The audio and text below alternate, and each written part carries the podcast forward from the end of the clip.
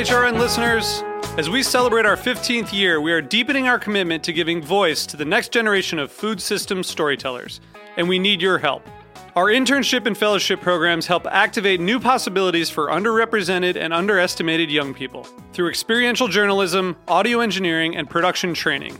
Through these unique programs, HRN helps food equity stewards build essential workforce readiness skills that expand their potential and foster economic mobility. Please consider supporting these critical programs. And with a minimum donation, you can be entered to win a dinner for two at an amazing restaurant in one of eight cities and tickets to a concert at a great venue in one of those cities. We have incredible partners across the country who have donated, as they also share our passion for helping to educate the next generation of food systems storytellers. Check out heritageradionetwork.org slash 15 to donate and enter to win today. That's heritageradionetwork.org slash 15 to donate and enter to win today. And make sure you donate before March 31st. Thank you. My Family Recipe is a new podcast from Food52 and Heritage Radio Network, bringing you cherished heirloom recipes and the stories behind them. Listen and follow wherever you get your podcasts. Hello and welcome to Snacky Tunes. I am one of your hosts, Darin Bresnitz. Hope everyone is taking a little bit of time to check in on themselves, check in with loved ones, friends, families, pets. We're just taking a little time to self reflect as the holidays come closer. There's a little chill in the air, even out here in Los Angeles, which means sweater weather, which means we are super, super, super excited.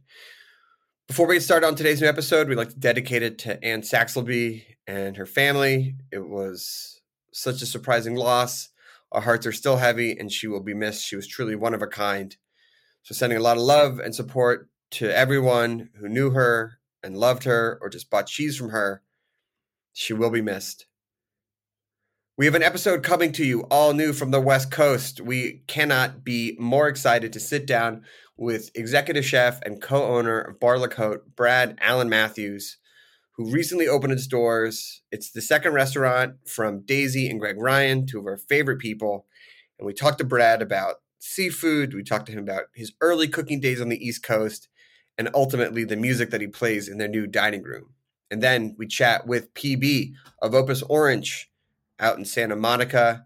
He talks to us about his new album, Object Lessons, about the album Miles from Nowhere, which came out coincidentally right before the pandemic, and making music his entire life. So please sit back, relax, and enjoy Snacky Tunes here on hrn.org.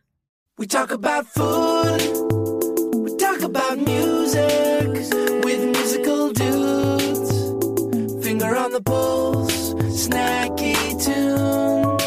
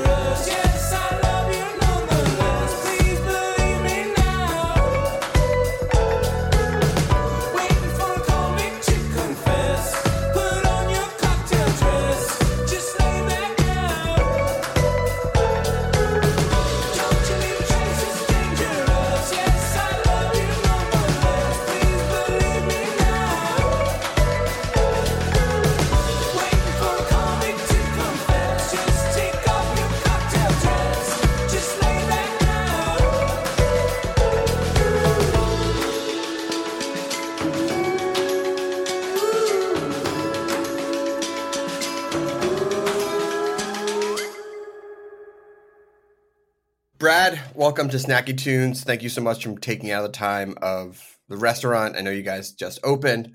Uh, so we appreciate you sitting down with us. Um, and congratulations. What does it feel like to finally have the doors open to the public at Bar Le Côté? Uh, yeah, thank you so much. Uh, it feels a little surreal. I think there was so much leading into the restaurant for uh, the team and for me. Uh, you know, COVID itself was a whole. Um, it was just like decimating to the industry and to my Mhm. friends and to people who were really important to me and then so to have this sort of light at the end of the tunnel and then um, you know to see it keep getting pushed whether it was due to more restrictions or you know all the all the challenges that we faced going into this opening um, now to finally have the doors open and to see people walk through and uh, smile and eat the food and like the food and like the vibe. It just feels so so good. Um, my sous chef actually last night like walked out in the middle of the street at uh, like eight o'clock and just turned and looked into the room.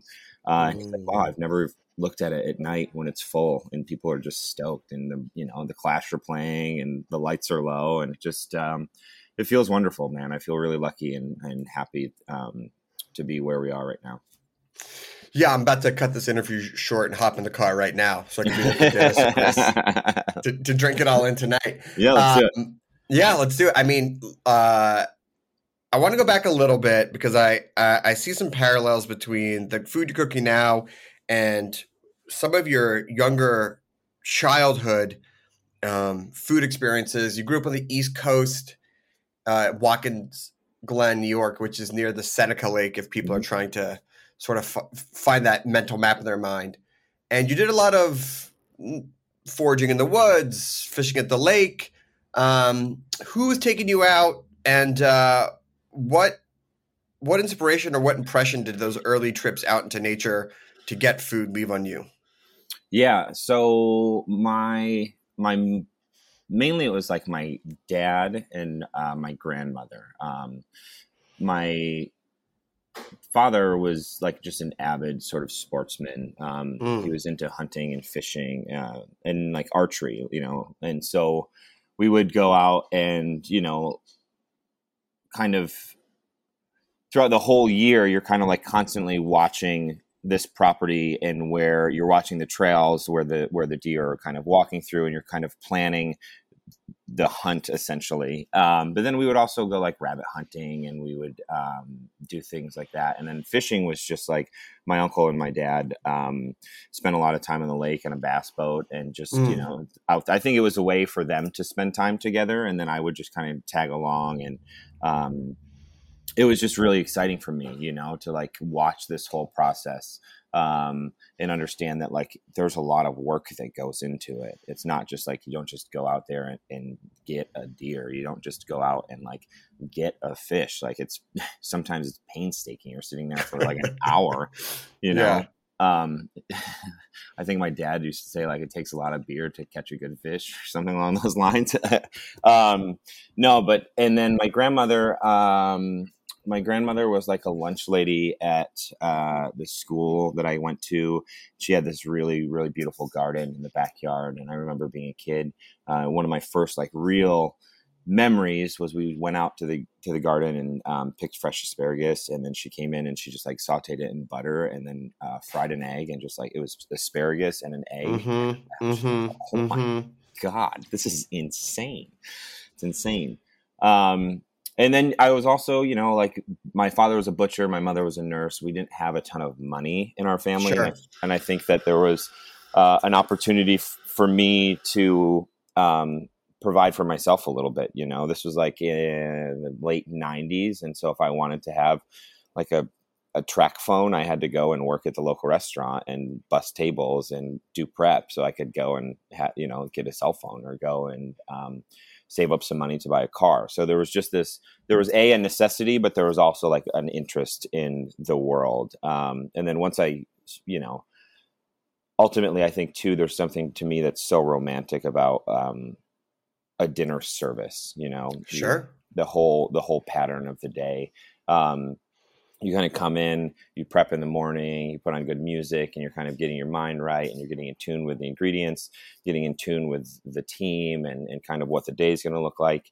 Um, and then ultimately, still every day, to me, we, it, we open the doors here at four o'clock. Um, you have family meal, you have pre shift, and then there's always this like 355 sort of moment where you just like take at least i take a couple deep breaths and try to like center myself and and picture how um the service is going to go and it's i still get nervous about it but i think that that's why it's it's beautiful and that's why it is a little romantic because it's like it's a, it's a performance it's a show I mean, it is a show. It's a show every night that has to go on, but it also depends on who some of the characters that you work with, totally uh, being the right type of people for you to work with. Um, and it seems like you've always been drawn to these smaller family run restaurants that had seasonal cooking. How Mhm. did you lean into that even at such an early age and especially in the 90s when that was what we just said and what we're talking about were not the buzzwords commonplace that you think of today Yeah, totally. Um, I think you know, growing up in Watkins, and then um, you know, I went to uh, after I after I graduated high school, I moved to Ithaca and spent a lot of time in Ithaca. And there was a restaurant there called Just a Taste. Um, my friend, one of my best friends in high school, his brother-in-law was the sous chef there. Um, his sister was like the front of the house manager. He worked there. Um, and he was like, "Yeah, come over here and get a job." And Ithaca is like a whole scene. Um, Mhm. You know, there- there's like a ton of music, and it's just it was just like a, a natural sort of progression out of Watkins. Watkins is a very small town. Ithaca naturally felt more like a city. Um, Sure. And this restaurant was ran by a great chef and her husband. Um, and she had spent some time at Chez Panisse, and then she kind of Mm. came back and brought that mentality into this little tapas bar. Um, and it was just great and it was just it was necessary you know we wanted to have a menu that was always changing. Um, the ithaca farmers market is great um, and then also we were just lucky enough that the farmers would kind of stop by and drop off orders. Um, and she gave us a lot of freedom you know i remember being like 17 or 18 years old and being able to like write dishes for my station which Wow. now i yeah which now i think about it i'm like what, what was she doing? She must have seen something in you.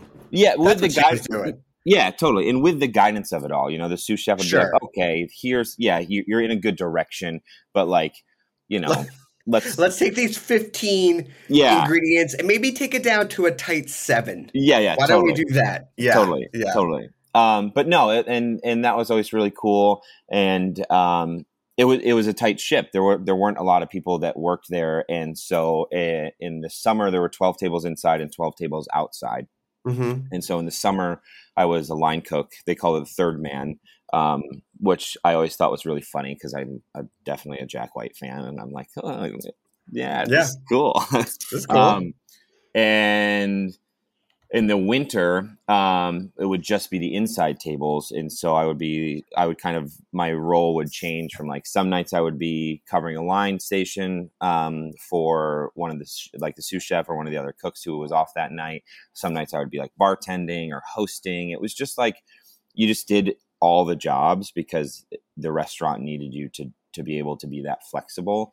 Um, and then it's cool because as my career kind of changed, um, that wasn't the first time that I had had like a floor night or a kitchen night. You know, I like to to do them both. I just think that it's it's better to have a full picture of what's happening and to understand the whole process of the restaurant. You know, Mm, yeah, no, I mean, getting in and knowing how all the aspects run, how it all works together as Mhm. one cohesive machine really helps when, especially down the, ra- the line, you start getting into your own restaurants or, or, or running restaurants for other people. Um, I know that uh, you had a good run on the East Coast, Mhm. but then the uh, the siren call of the West Coast uh, came came a hollering in the late aughts. Um, yeah. you know, in 2009, LA was not the powerhouse it is now. Um, what brought you out here? Was it that idea of like the Chez Panisse, fresh produce all year round, seafood vibe, or were you just like, I got to get out of these winters? Yeah, it was funny. I was it was kind of both. It was kind of both. Um, I had a friend, uh, one of my childhood friends had moved to San Francisco. Mhm. Um, and I had never been to California before, and I came out to visit. And I remember he had like he had this little shoebox of an apartment with his girlfriend, and I remember like landing, taking the BART to his place, and like sitting up in his in his kitchen, kind of overlooking the bay, and eating like a pluot. And just being like, Mm. what the hell is this place? Like, this is magical um and then yeah that we took like maybe a two week a two week trip or something and we had gone up to napa uh and then kind of cruised all the way down to carmel big sur we didn't go as, fou- as south as los angeles but there was a feeling there was like just this feeling of california that i i just Mm. immediately fell in love with um it was the coastline i just i remember thinking just how dramatic it was and um how lovely it was and the food was just everywhere we went with, you know we'd go to the ferry building in san francisco we would go we went up to glen ellen star um and it was just like all the food was just hitting everywhere and it was Mhm. it was it was a revolution you know? Um and so at the time yeah my thought was like i i initially had wanted to go to either i wanted to be in a major market where i could where i could kind of play the, that game. Um new york city was definitely a draw um i had some friends in there and growing up in, in upstate you spend a lot of time in new york city Yeah. Yep. um, and yeah, there was naturally kind of a pull there. But then once I came to California, I was like, I if I'm going to do it, if I'm going to commit to something, and I'm going to make like a, a a really a life change, then this is the only time to do it because I felt like I was young enough and I had saved up some money and I didn't have a whole lot of attachments, and so um, yeah, I just did it and landed in Santa Monica on Sixth and Broadway, and. Uh, I remember just printing out like 20 resumes a day and walking up and down the streets of Santa Monica and just like not coming home until I had handed them all out. Um, and I went to Bar Pintxo and I was initially Mhm. super attracted to it because it was small. The menu was similar to what I had been cooking in Ithaca. right. Right. Um, and then I, like a couple days later, got a call from the chef, um, which is also a very funny story because that that chef and I are still in touch. And one of my uh, my oyster shucker who works with us at Bar Le Côté, he actually worked for that old chef of mine, and it was like he had referred him to me. It's like, hey, I got this kid that you you just have to have on your team. He's wonderful. Um, but yeah, he was like, hey, I want you to come in for an interview. Uh, one of our servers here actually knows your restaurant that you worked at in Ithaca, and she was like, you, ha- I have to meet this person because this is such a this is such a tiny little restaurant in the middle of nowhere. Yeah. Yeah, Exactly. and so that was it. Um, yeah, and uh, the rest is kind of history, I guess. And isn't this the time you met Greg and Daisy Ryan, owner of Bell's, Yeah. going to Bar Le Côté, Uh, friends of friends of the podcast, huge fans of them. But Yeah. this is this uh, is when you I- met them, or you met them a little bit after. I met them a little bit after. I met them probably three or four years after after this Pin- Pintxo sort of Got it. um, experience. Probably about three years after that, I think, is when I met them. Did you know from that very first meeting that you would wind up opening a restaurant with them years later, or No. did you just were like, oh, we just hit it off? Yeah, we definitely hit it off. Daisy Daisy is just such an incredible human being. Um, Mhm. And I remember we would just be sitting in manager meetings and we would be like kind of looking at each other and giggling at- at each other or like um, understanding that like that there definitely was a connection. And at this point, Greg was wearing a suit every day of his life. And so I was actually Sure. very intimidated whenever Greg would come to the restaurant. I was like, oh, He looks great in a suit. he looks great I- in a suit. I totally get it, yeah. yeah. And so you, I didn't really, I didn't really um, spend a lot of time with Greg because he was super busy, and then they were. It was just kind of a flash in the pan because then they had moved to Texas. Um, Mhm. But we had always stayed in touch. You know, I think that the one thing about Greg is that he has such a wonderful sense of humor, and like Mhm. he's so he's so clever. Um, and it's really easy to to connect with him um, and to be able to laugh and to, to keep things playful, but also serious, you know. Um, and then yeah, just throughout the the the path that we were on independently, like we they would be randomly in LA or um, whatever. We just kind of stayed in touch. Um, and I was just really impressed by what they were doing once they had kind of come back to California and they had taken over Bells and, and, um, Mhm. just kind of watched that whole journey, which was just incredible and is incredible. It's it, that restaurant is remarkable, and um, I'm very proud of them. Yeah. Well, listen, we're going to take a quick musical break. Yeah, let's do it. And then when we come back, we're going to actually talk about the early conversations into the reality of Bar Le Côté and getting that open. Um, Cool. We have a song from the archives here on Snacky Tunes on hrn.org.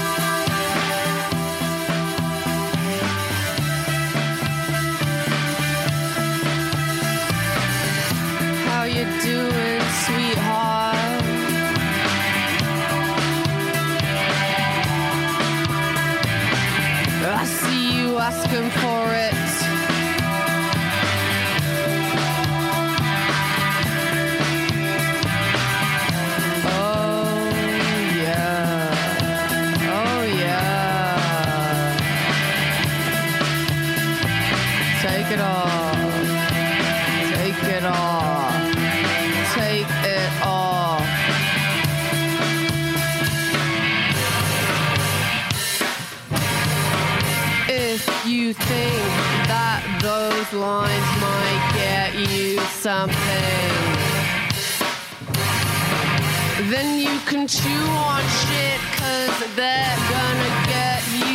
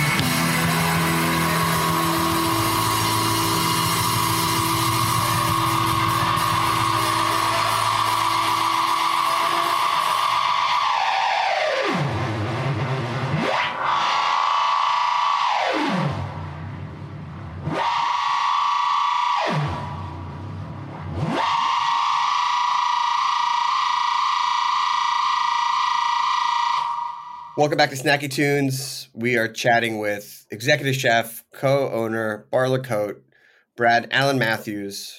Fantastic alliteration on that name. Bam. It's bam. Um, oh yeah, literally bam. There you go. Literally. You, literally. Um, so uh, before we went to the musical break, we were talking about how you had met Daisy and Greg, who are also the co-owners in Bar Le Côté, run Companion Hospitality, um, and they have done an amazing job getting Bells off the ground, putting it on the map. You know that first wa- restaurant's always so tough, so special, and things like that. But it, sometimes I think the bigger challenge is getting the second restaurant off the ground because you have an established brand, you're living and breathing by the first restaurant, and then you're like, okay, is the first restaurant established enough? Who do we partner with?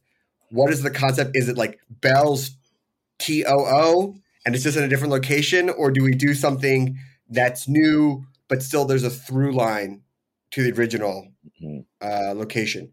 So, how did those conversations start? When did you guys start thinking that you might be able to want to work together? And how did you take some of the foundation of Bell's but turn it into its own thing with Bar Cup? Yeah. Um, yeah, I think that that's always the really difficult thing is you don't want to just be a, a second version of it. Uh, so it was Greg slid into my DMs. Uh, Mhm.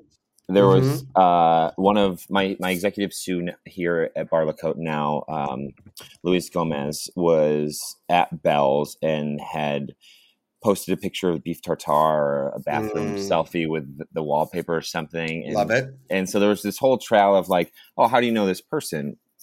And so then Greg had uh, reached out to me um, and was like, hey, uh, so we have this project up here. Would you know anybody that would be like interested in potentially moving up here and opening a seafood concept? And I literally just sent the hand, the emoji of like the guy with his hand up. Sure. Classic. I was like, yeah, Has that replaced the 20 resumes? Just yeah. the raised hand emoji? yeah, that was it. That was it. Um, and so, yeah, I think Greg and I jumped on a phone call maybe that afternoon um, and had Mhm. kind of um, had kind of planned out uh, a little bit of a schedule where I could come up for a visit, um, to see the space, uh, you know, just kind of uh, reconnect, come to Bell's because I hadn't I hadn't eaten and had a- a meal at Bell's yet, so I really wanted to go and see what they were doing there. Um, and just yeah, just reconnect, you know, and just and just make sure that there was still chemistry between the three of us, and that, that the, there was still alignment between us all. Um, and for me, at least, I was just so stoked. Like I was, I was Yeah. so excited. This area, the Central Coast, just reminds me of of um, growing up in the Finger Lakes. You know, like the long, windy roads and the vineyards, um, winemakers, and the restaurants and the dive bars. Like it just, it just felt so calming and peaceful to me. Um, and then, yeah, I think Bar La um, we had a vision for it. Uh, and we had sort of an idea of what it was going to be. And I think the more, the more time we had because of COVID, um, and you know, this we wanted to be open like a year ago, and the more time we had, um, the more we thought about it, the more that we we worked together. Um, I spent a good amount of time at Bell's before, just kind of working the fish Mhm. station there, um, and practicing dishes and understanding the sensibilities behind the food at Bell's, um, and then also understanding how t- to do similar soulful food but have it have its own identity so that it doesn't just feel like Bell's 2.0. And I also think that we have the Spanish and Portuguese sort of influence in our menu where Bell's has a Mhm. French influence. So I think that Sure. those- that's like a major definitive difference. Um, and I think that that also really truly helps. It helps me kind of cook within a, not necessarily a box, but within these parameters of like, okay, this is what the concept is, and so this is how we have to do it. It's like, okay, if I'm going to write a rock album, then I want to write a rock album. If I want to write like a, a you know whatever, it's just like having this picture of what you want it to be. Um, it kind of makes it easier to cook within the confines of the concept, you know. Um, Yeah. And then we did the tour this summer. Um, we did that. Talk about the tour because I thought that Oh. was really innovative. So for people who who don't know Yeah. to get ready to announce the restaurant you did a tour. Yeah. And I thought it was interesting because, you know, for people who may not be familiar with the with the West Coast, like where you guys are situated, it's like two and a half, three hours ish, uh, uh, depending on the traffic, north of LA. Mhm. But LA is definitely, at least maybe on weekends, a major market that you're playing to to get customers to come up. Totally. Totally. So, how did the tour come about? What was the tour, and um, what was the importance of doing it? Yeah, so um, I think that it, it spawned out of like uh, um, Rustic Canyon. Andy Doubrava reached out and was like, "Hey, would love to do something with you guys." He's a Love big fan of, and yeah, he's the greatest. He was like, "I really, I love what you guys are doing up there," um, we, and a lot of the chefs that we worked with are selfishly it was just a way for me to hang out with my friends that i hadn't seen in like a year because of covid like we just wanted to get together Yeah. and hang out and cook um, but yeah so andy was the first person to raise his hand and to be like hey let's let's do something um, and then jonathan whitener from all day baby had him. we yeah J- yeah j Dubs is the man Shout out. yeah yeah they're the they're the greatest um, jonathan is like my worst best friend Good to Uh, have one of those. yeah, yeah, totally.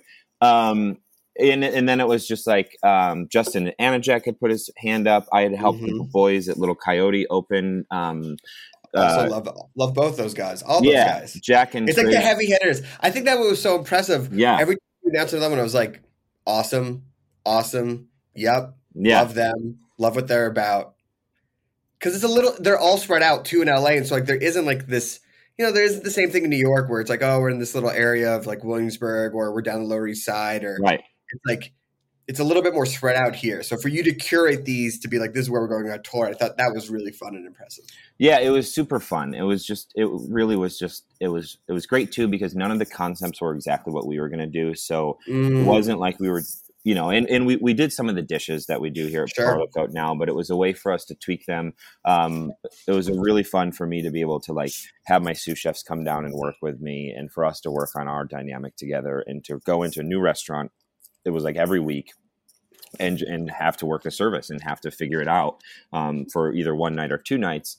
Um, and ultimately i think it really equipped us with um, a better understanding of each other, a better understanding of the food that we wanted to do in our in our dynamic as a team.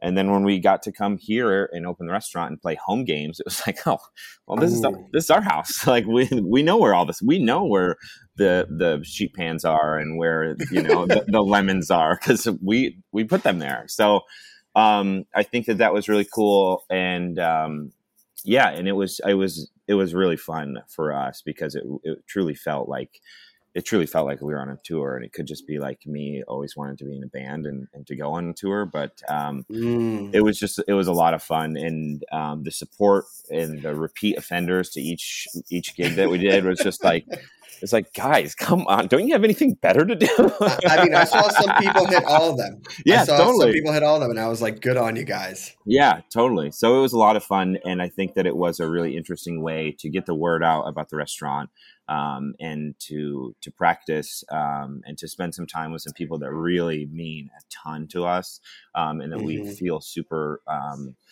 grateful to have them in our lives. You know. Yeah, I mean, speaking of that home field advantage, one of the great things about opening up a new spot is getting to design it and Mhm. craft the mood and make the playlist. What can people expect when they, oh man, let's see, it's the fall, winter now. So let's say it's 738, it's dark, little chill in the air. Mhm. They walk in, everything's humming. Yeah. What am I seeing? What am I hearing? What am I feeling? Um, I think you're going to immediately have a, a great sense of warmth. Grace Gates, our general manager, is unbelievable. Um, Shout out. she- yeah, Grace Gates. She she just is such a player and such a, a such a like spirit animal for the restaurant.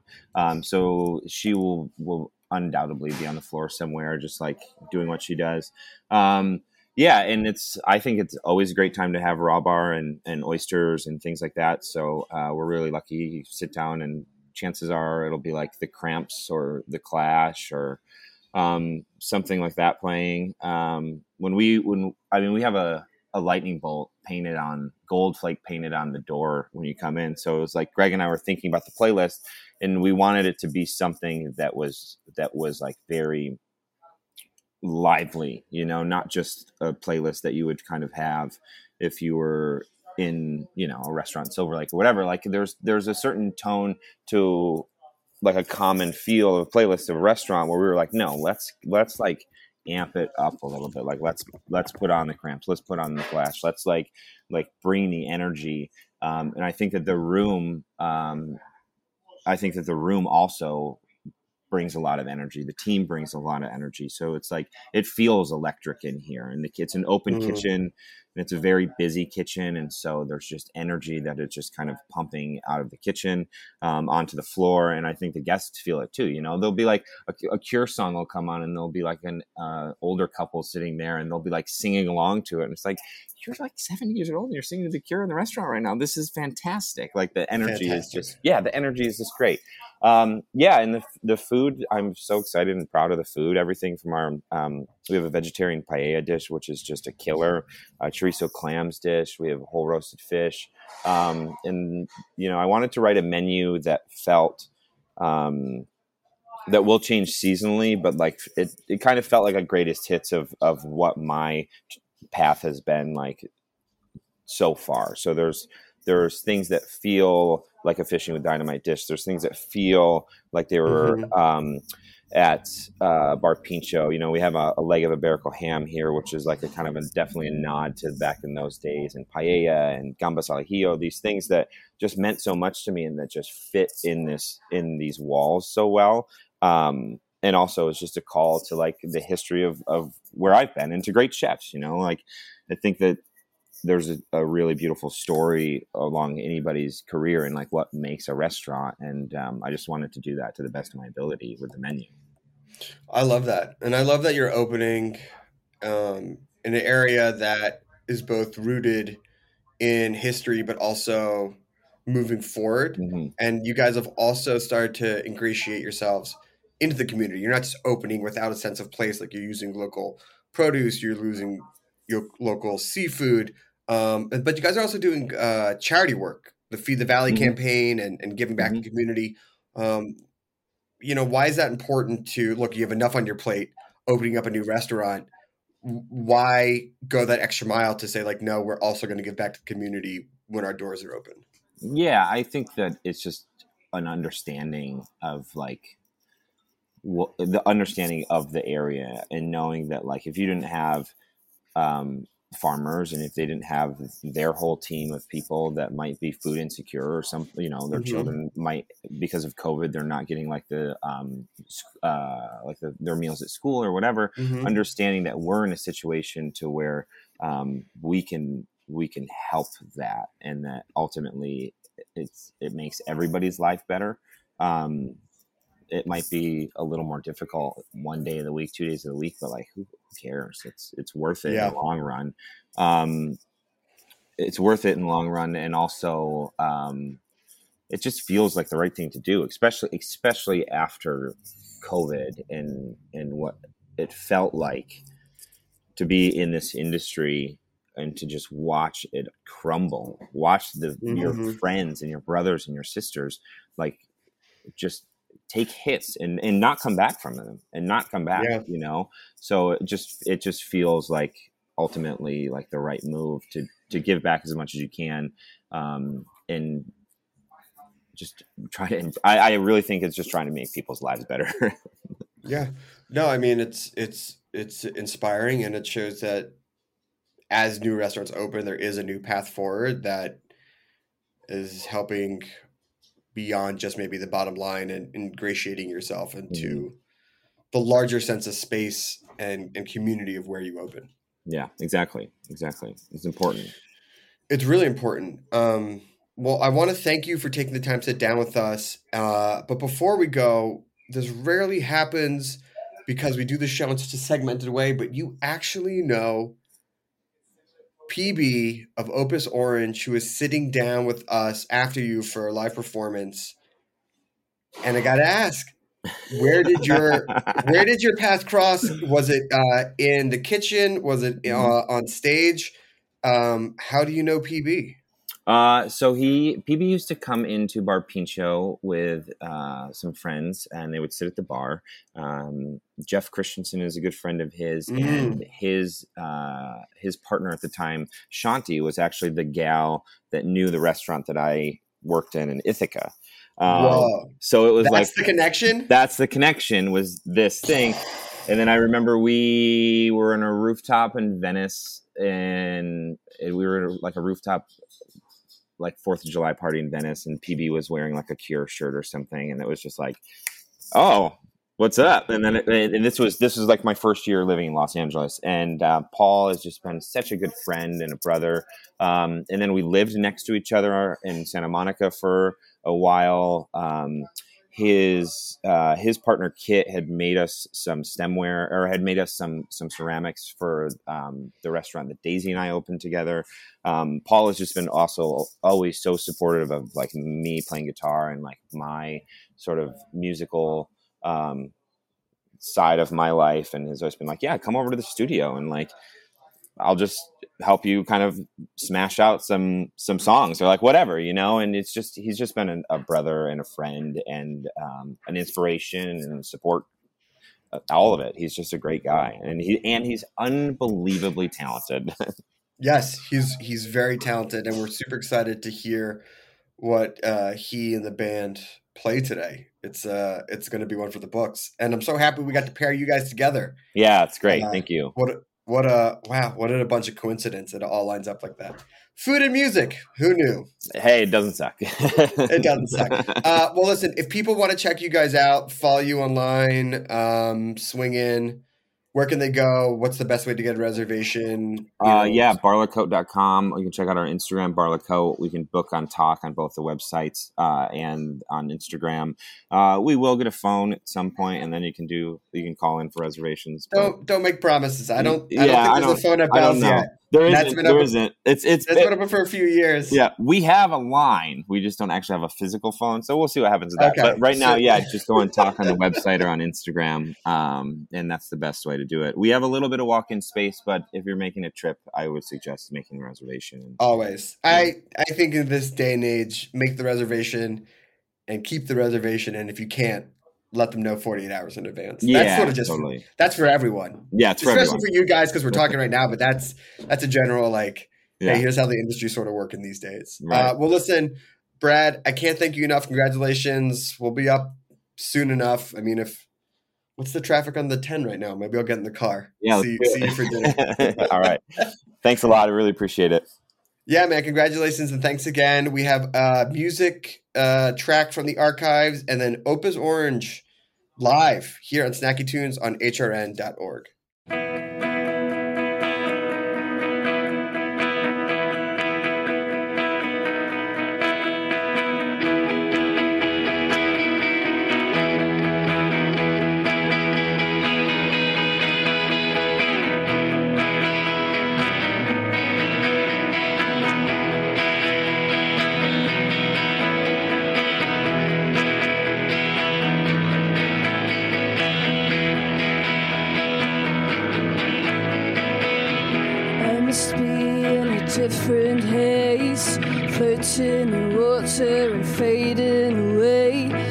touching the sky for once in my life. Heaven can wait, but not tonight. Leaving the window of things that I lack. Wherever I go, I go with you now. Some say dreaming is a waste of time. I've got nothing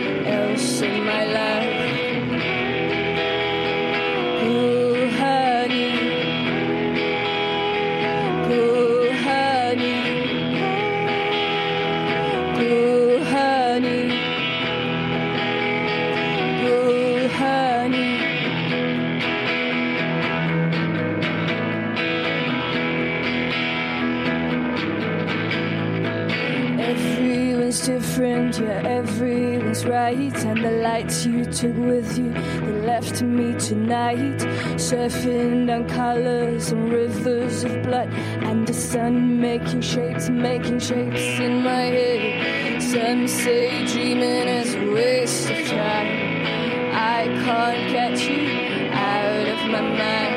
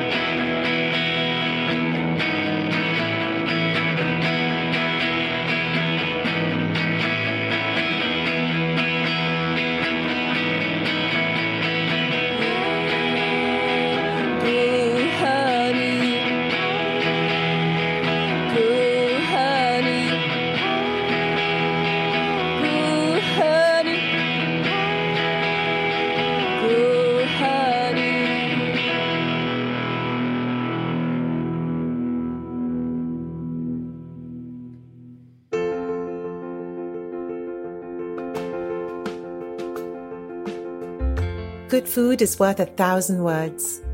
This is Arti Menon, and I'm delighted to share a new podcast with you My Family Recipe from Food52 and Heritage Radio Network.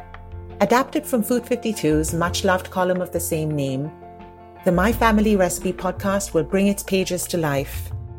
Each episode of My Family Recipe brings you a cherished heirloom recipe and the story behind it, from voices across the world of food. We'd open these tubs of dough and as- they would exhaust these incredible yeasty fumes, and it just smelled like nothing else. It was so intoxicating.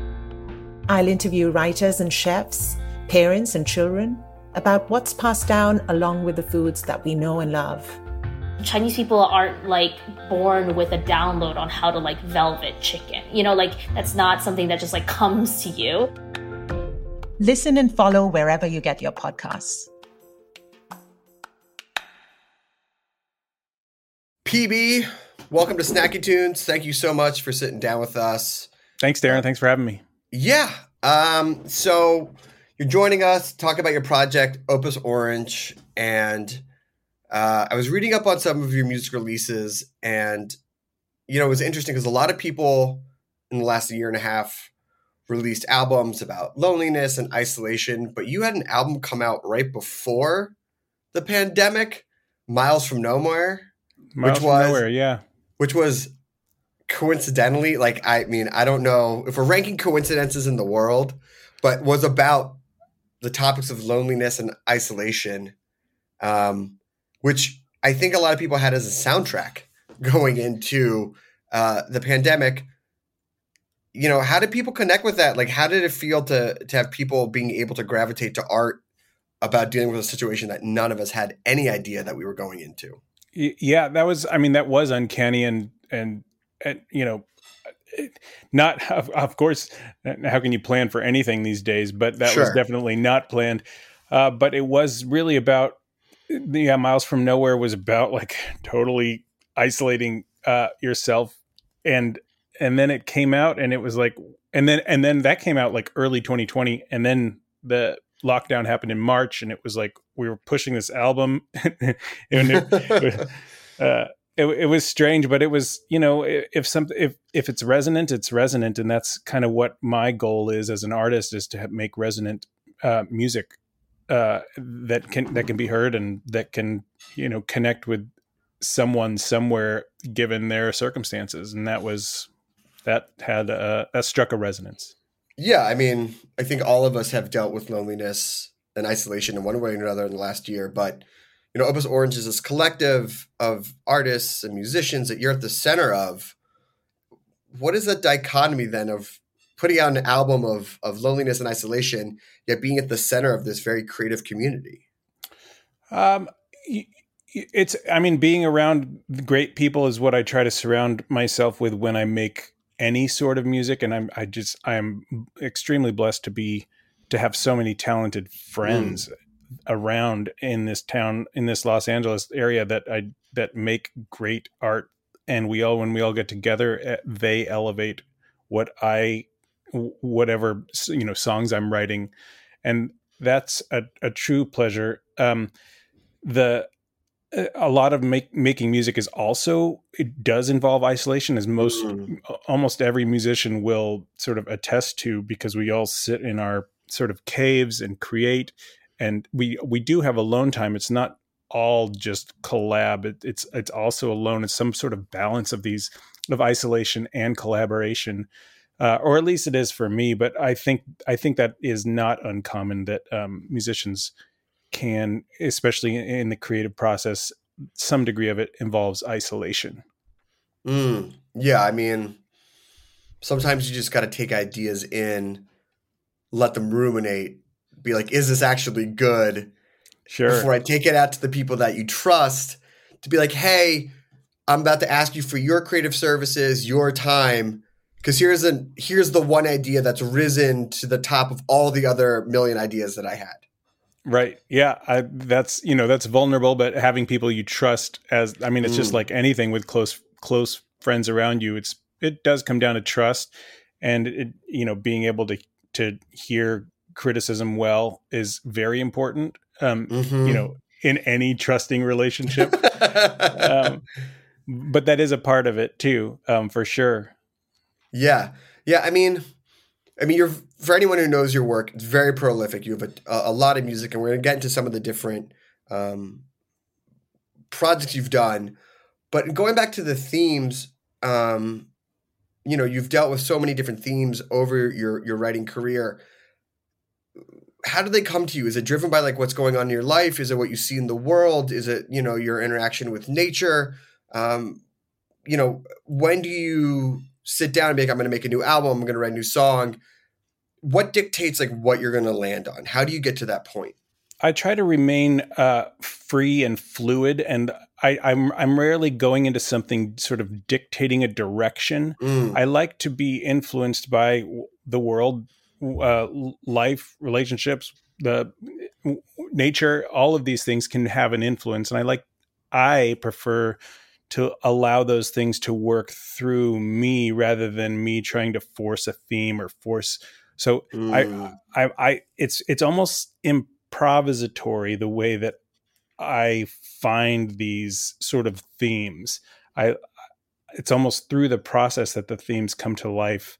Uh, it's almost like carving out a you know a, s- a- if there's a, a blank rock and then somewhere under there is a song and I have to carve away at it until I see oh that's that's what I've been doing, I, but not intending.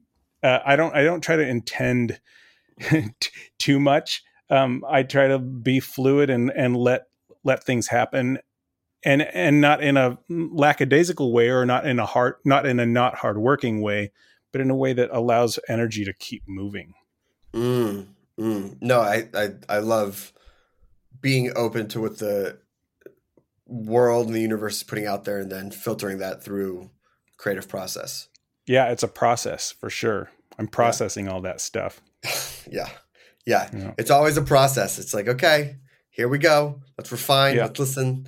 Um, let's listen to a song. The first song you're gonna play for us is "Got It All Wrong." What's the story behind this track?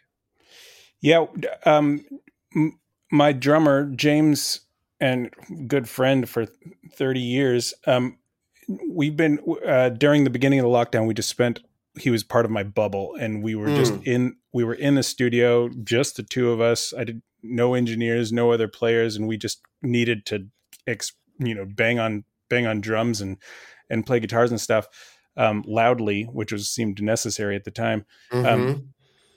and so this this is the first song on the record object lessons and the the record was actually made in the order that we made the songs so Mm. that that i that process will be you know is kind of i wanted to just kind of preserve that because i liked it so got it all wrong is the first song that we made from the record and the first song that we made during the the recording process Amazing. Well, here we go. Appropriate that it's the first song you're gonna play for us today. Got it all wrong. Opus Orange live here on Snacky Tunes on HRN.org.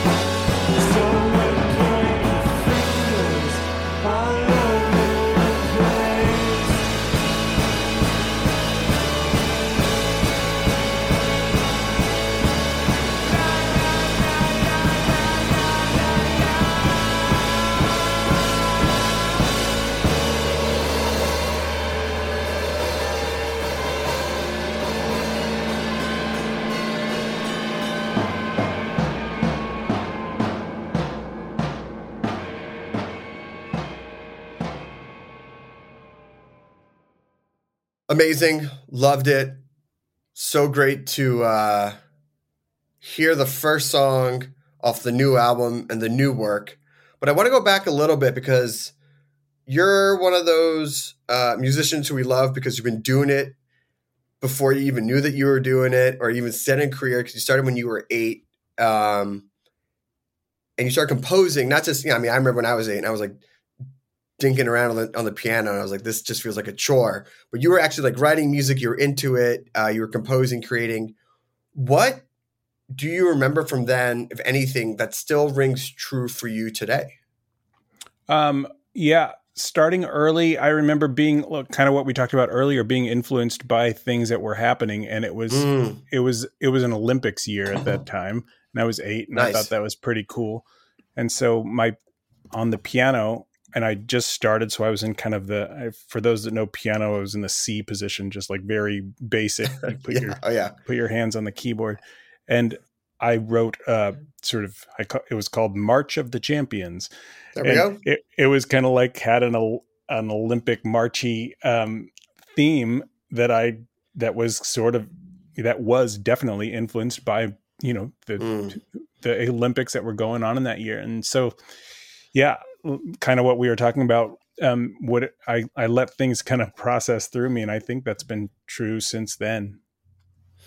There is such that great thing about starting young where you don't edit yourself because now you might go like, I'm not going to write a theme about the Olympics. Like, why would I even attempt to do something like that for either internal or external reasons, whatever? But because you started writing and started opening yourself up to the creative process at such a young age, what did that allow for when it comes to influences, like genres of music or being open to things or just, you know, eight, nine, you're still just open to the world. Um, Yeah, yeah. What What did you bring in that you would have maybe not brought in if you had started when you were like 18? Um, that's a good question.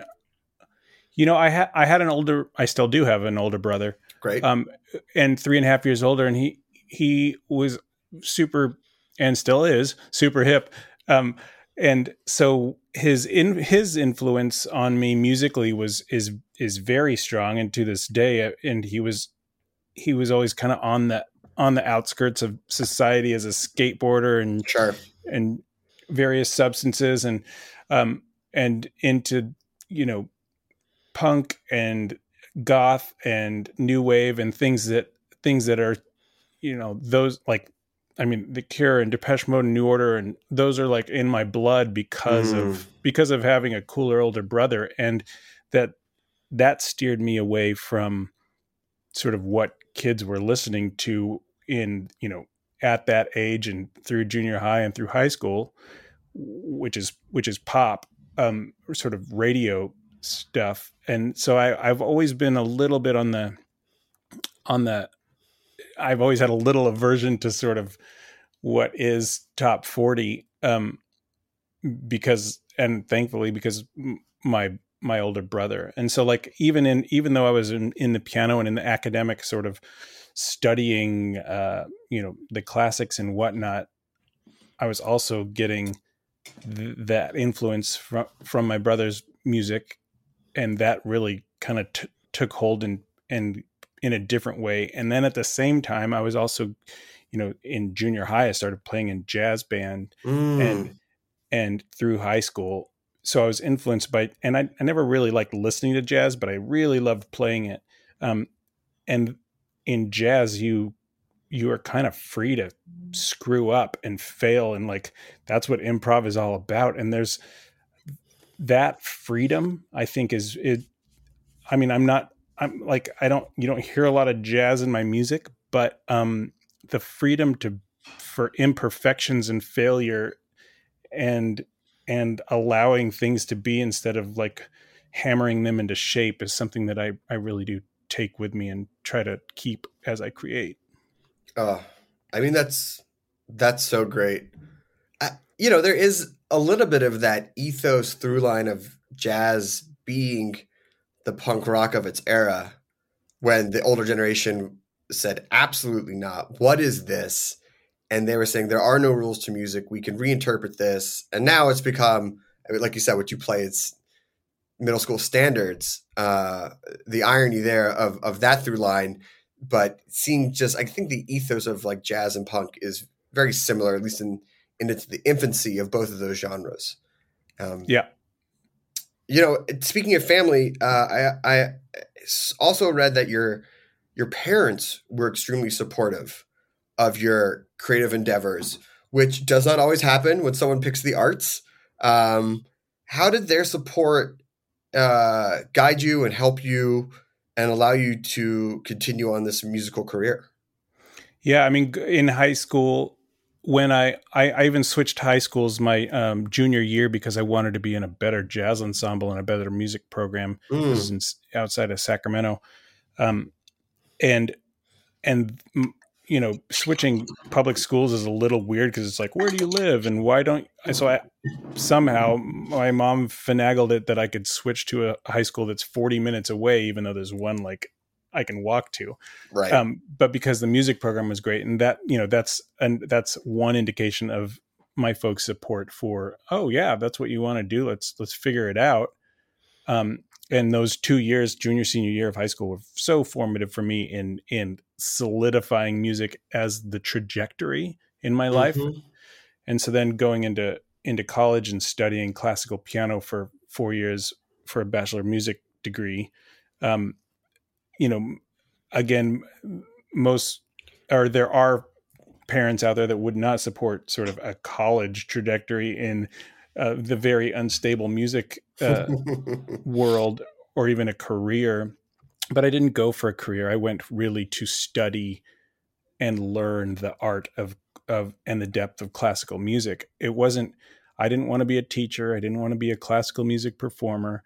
I just wanted to learn the the art of of of piano and dig it dig in even deeper than I already had and that's why I, I went and I, again very grateful to my folks for supporting that decision um and I you know uh, with without it it would have been it would have been a little bit it would have been quite a bit tougher you know if if there wasn't financial support if there wasn't Sure. emotional support all of these tangible and intangible support things that uh, parents can or can't give or don't give um that it was very important and i'm grateful That's amazing. Well, uh, we're gonna hear a song, and then when we come back, I want to talk a little bit about that professional career, where you know music really has been such a big part of your overall life. But we have "Breaking Mirrors" coming up next. What's the story behind that song?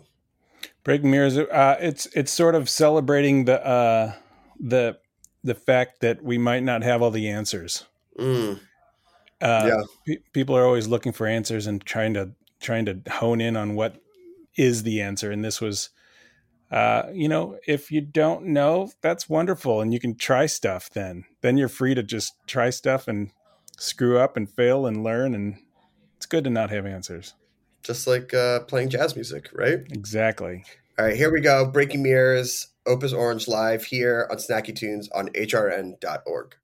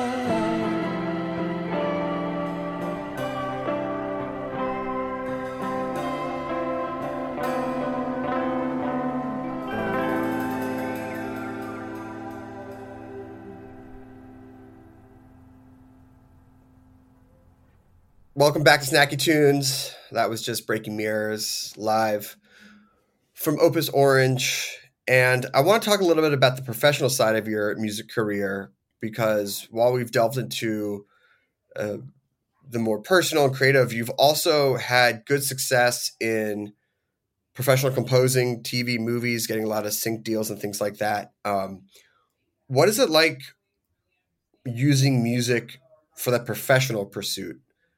Do you ever do you ever find lessons learned there that you bring into your personal world? Or how do they work? You know it's a bit of a dichotomy because it's like we need this to be 37 seconds long. It needs to have this sort of emotional it is very very specific versus what you've said before which is like oh i'm sort of an open conduit for like what the universe throws at me. Yeah, uh, I I I have sometimes made the distinction between art and craft, and Sure. I I feel like um, so the Opus Orange stuff is kind is kind of my my art, and I can I don't need to sort of answer to anybody. Um, and then when I try to be a sort of a a commissioned uh, craftsman of music, craftsperson Mhm. of music, Mhm. um, if I get hired to to do an assignment, I I really view it a little bit, well, quite a bit differently. Like I'm I'm letting I'm serving the purpose of making someone else's project elevated and and and making their vision come to light, not my vision come to light. So putting putting sort of ego aside, uh, I'm there to serve someone else's uh, vision, and that I, I mean I love I love doing that. I absolutely love it. Um, and not everyone's sort of built for that, especially in the creative world, Mhm. um, where things are often hold, held pretty precious. What what I create or can be held precious, but when you when I get hired, I am uh, I again. It's not my ego. So, like, if I write a track and the, a director doesn't like it, okay, cool. Let's let's do something else yeah instead of yeah and so there has to be a, a sort of is it levity or or some sort of like again perspective? perspective putting your ego at the door and Yeah. really recognizing that you're there for someone else's uh, vision which uh, which i love. I mean that that collaboration truly can can elevate. I mean i i've written things that i normally you know wouldn't write without that sort of uh, that without that sort of collaboration and input creatively. So, I I mean, those parameters, even the length or what the emotion of the scene is, I, Mm. and figuring out how to how to make that work for the project. I I love this. I mean, it's it's problem solving um, at Mhm. its at its most at its best, and even though it's creative and me- and music, it's really it's really um, problem solving to make that elevated.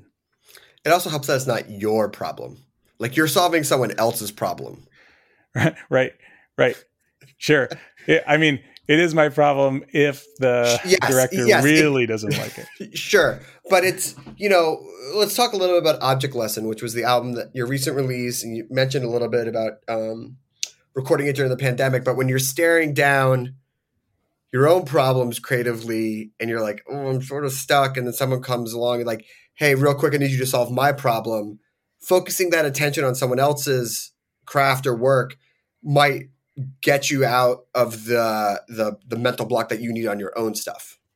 yeah it's a good exercise i think um to to be able to keep moving and to be able to do revisions and to not um sort of stagnate or come in come into a wall that you can't get behind so i even with my own stuff i do try to if if it if there's a uh, not an impasse but if there's a hurdle you just keep you just keep throwing things and moving things and keeping energy flowing is it, that i mean that's the most important thing in in both aspects. And i take that sort of with me like i mean with with commission stuff you have a deadline. You have to get it done whether you you feel it or not. Like there's you know whether you're inspired or not you like jobs jobs commissioned work has has parameters like that.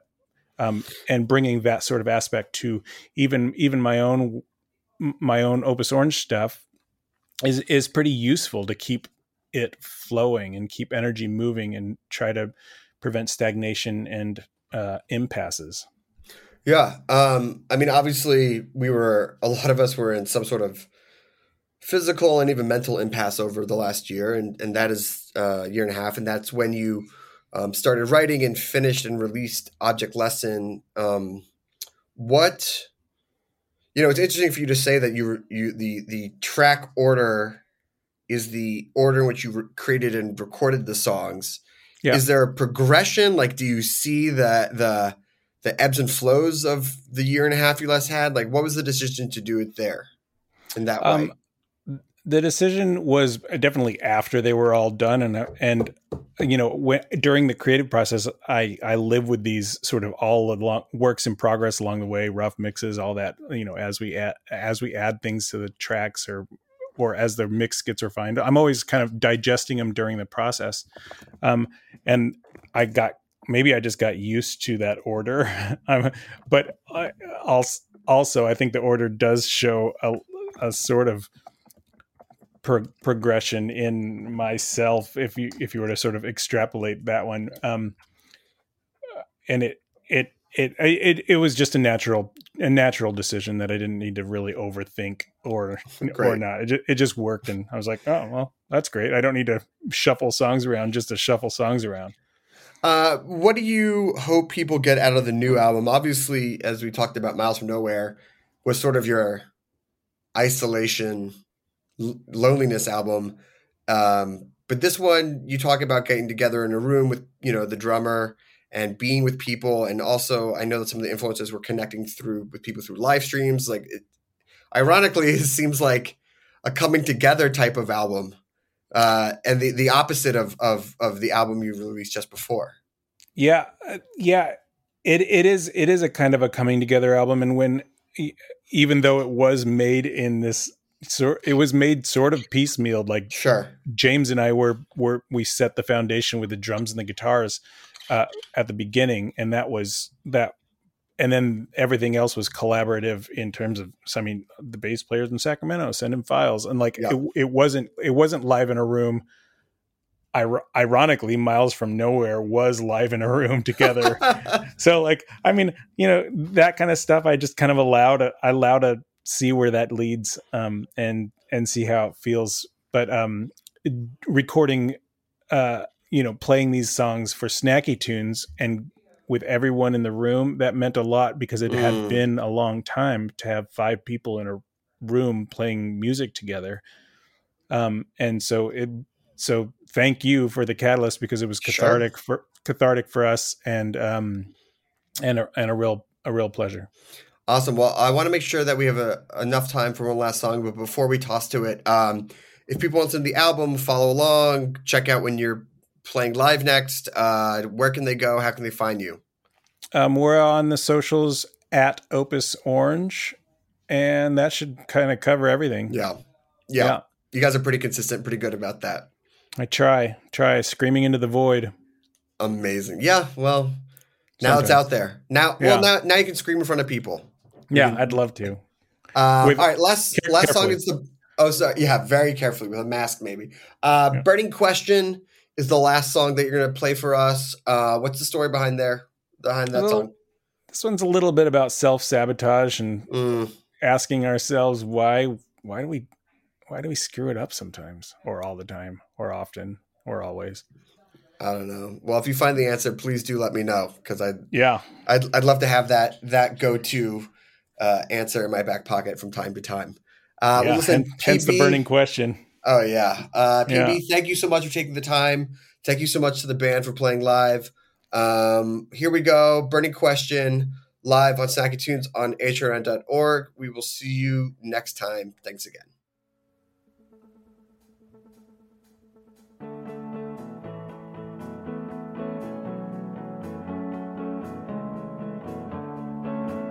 Here's the burning. Question